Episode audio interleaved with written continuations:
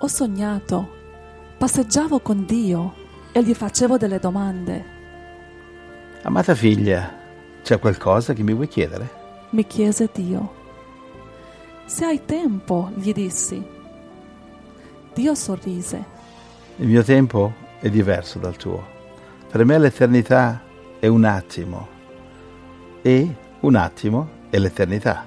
Va bene. Quali domande hai in mente per me? Cosa ti sorprende di più del genere umano?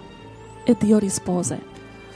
Che loro si annoiano con l'infanzia, hanno fretta di crescere e poi desiderano di essere di nuovo bambini. Che perdono la loro salute per fare soldi e poi perdono i loro soldi per recuperare la loro salute. Che pensano ansiosamente del futuro ma si dimenticano del presente. In questo modo non vivono né il presente né il futuro, che vivono come se non dovessero mai morire e muoiono come se non avessero mai vissuto. La mano di Dio prese la mia e rimaniamo in silenzio per un po'. E poi gli chiedo, come genitore, puoi parlarmi di alcune delle lezioni della vita che tu vuoi che i tuoi figli imparino? E Dio replicò. Imparare di non ricercare la perfezione là dove non c'è e che non possono fare in modo che tutti li amino.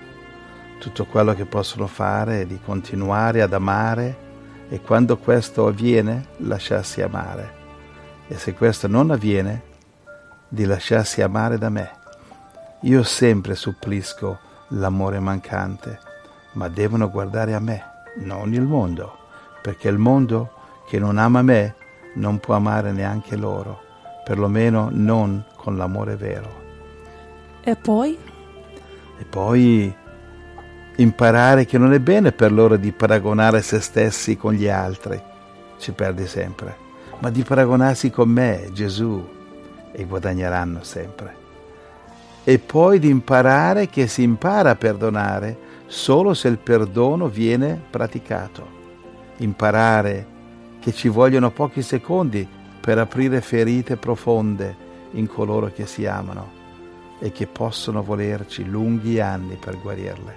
Imparare che una persona ricca non è quella che ha di più, ma è quella che dà di più e tutti hanno amore da dare. Imparare che ci sono persone che le amano profondamente, ma che semplicemente non sanno ancora come esprimere o mostrare i propri sentimenti.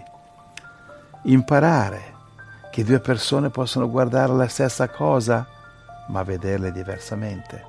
Imparare che non è abbastanza di perdonare il prossimo, ma che devono innanzitutto perdonare se stessi e resistere allo spirito della condanna di se stessi che è nel mondo, perché questo porta a depressione, a tristezza, negatività e alle scelte che saranno poi rimpiante. Grazie per il tuo tempo, dissi umilmente. C'è qualcos'altro che vorresti i tuoi figli sappiano? Dio sorrise e disse, Solo che sappiano che io sono qui e che li amo sempre come è scritto. Romani 5, 8. Dio invece mostra la grandezza del proprio amore per noi in questo, che mentre eravamo ancora peccatori, Cristo è morto per noi. 1 Giovanni 3:16. Da questo abbiamo conosciuto l'amore.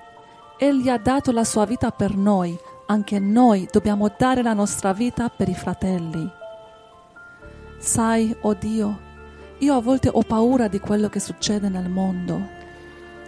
Amata figlia, questo ti avviene perché guardi e mediti sulle cose che sono sulla sabbia del mondo e non su ciò che è fondato sulla roccia della mia parola. Se tu ti rifugi là, non vi saranno né venti né tempeste e nessuna forza del male potrà mai far del male alla tua anima nel mio libro dell'amore è scritto. Proverbi 18, 10 e 11 Il nome dell'Eterno è una forte torre, il giusto vi corre e vi trova un alto rifugio. I beni del ricco sono la sua città forte, sono come un'alta muraglia nella sua immaginazione. Ma le mie pecore ascoltano la mia voce, mi seguono e io le nutro con l'erba verde, l'acqua pura della mia parola e la mia vita eterna. Ed esse non moriranno mai, ma vivranno per sempre nel mio regno meraviglioso, dove solo è gioia e pace e amore, circondati solo da angeli che si amano e che vi amano. 1 Giovanni 4, 9 In questo si è manifestato per noi l'amore di Dio, che Dio ha mandato il suo Figlio unigenito nel mondo, affinché per mezzo di Lui vivessimo